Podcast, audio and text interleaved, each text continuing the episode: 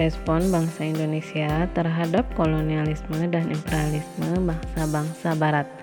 Bagaimana respon bangsa Indonesia terhadap kolonialisme dan imperialisme bangsa-bangsa barat?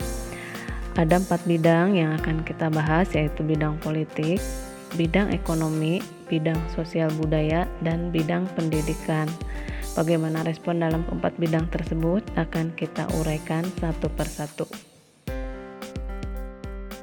Yang pertama, bidang politik. Abad ke-20 menjadi titik balik perjuangan bangsa Indonesia. Strategi perjuangan melawan kolonialisme dan imperialisme mengalami perubahan. Jika pada masa sebelumnya perlawanan dilakukan dengan mengangkat senjata, perlawanan pada abad 20 menggunakan kaum intelektual muda sebagai penggerak. Perjuangan kaum intelektual melawan kebijakan pemerintah kolonial Belanda pada masa itu dilakukan melalui organisasi pergerakan nasional yang dilandasi semangat nasionalisme. Yang kedua, bidang ekonomi. Kedatangan bangsa-bangsa barat Indonesia tidak terlepas dari faktor ekonomi. Faktor ini berkaitan dengan keinginan bangsa-bangsa barat untuk membuka jalur perdagangan baru di dunia timur, termasuk Indonesia dan upaya memonopoli perdagangan dengan mengambil keuntungan yang sebesar-besarnya.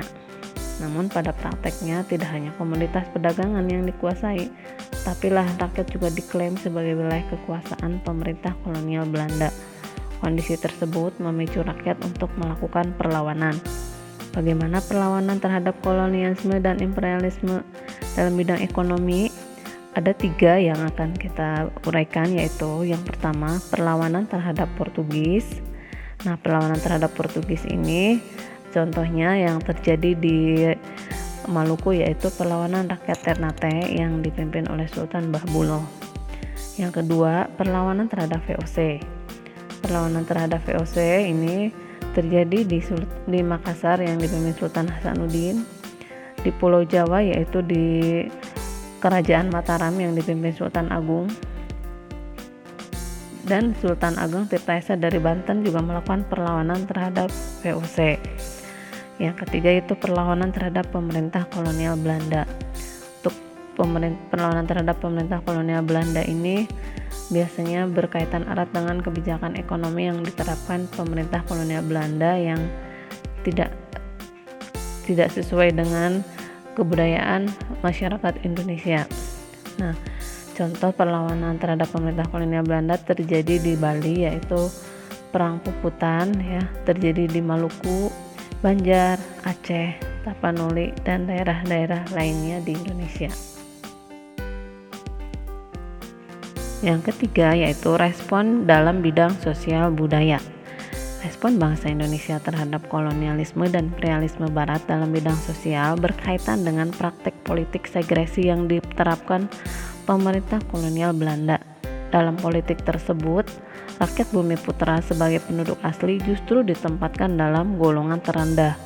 Adapun golongan tertinggi diduduki oleh orang-orang Belanda dan Eropa.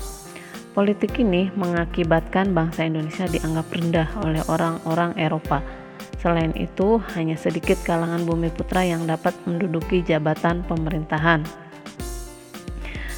Nah, atas kondisi ini, sejumlah tokoh pergerakan nasional melakukan perlawanan sebagai bentuk protes terhadap pemerintah kolonial Belanda.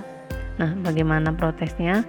Nah, sebagian besar respon bangsa Indonesia terhadap kolonialisme Belanda dalam aspek sosial budaya dilakukan melalui media pers cetak, ya. pers atau media massa yang menganggap respon menggagas respon terhadap kolonialisme Barat adalah surat kabar.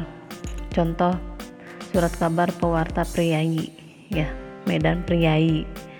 Nah, respon terhadap pemerintah kolonial Belanda juga dilantarkan oleh Suwardi Suryaningrat atau yang lebih kenal dengan Ki Hajar Dewantoro melalui tulisan yang berjudul As Ik een Nederlander was seandainya saya orang Belanda. Nah, Suwardi Suryaningrat ini menyuarakan kritiknya terhadap pemerintah kolonial Belanda. Tulisan ini isinya sebenarnya sindiran terhadap pemerintah Belanda yang mengadakan perayaan 100 tahun kemerdekaan bangsa Belanda. Respon yang keempat atau respon yang terakhir yaitu bidang pendidikan. Politik etis telah mengubah pandangan politik kolonial sehingga pemerintah Belanda beranggapan bahwa tanah jajahan perlu dikembangkan untuk memenuhi kebutuhan sendiri. Oleh karena itu, sejak abad 20 banyak sekolah didirikan di Hindia Belanda sehingga rakyat dapat mengenyam pendidikan. Meskipun demikian, tidak semua golongan rakyat dapat mengakses pendidikan. Hanya anak-anak dari golongan tertentu yang dapat diterima di sekolah. Nah, bagaimana respon bangsa Indonesia terhadap perkembangan pendidikan pada masa itu? Bangsa Indonesia merespon kebijakan pemerintah kolonial Belanda dalam bidang pendidikan dengan mendirikan sekolah untuk kalangan bumi putra.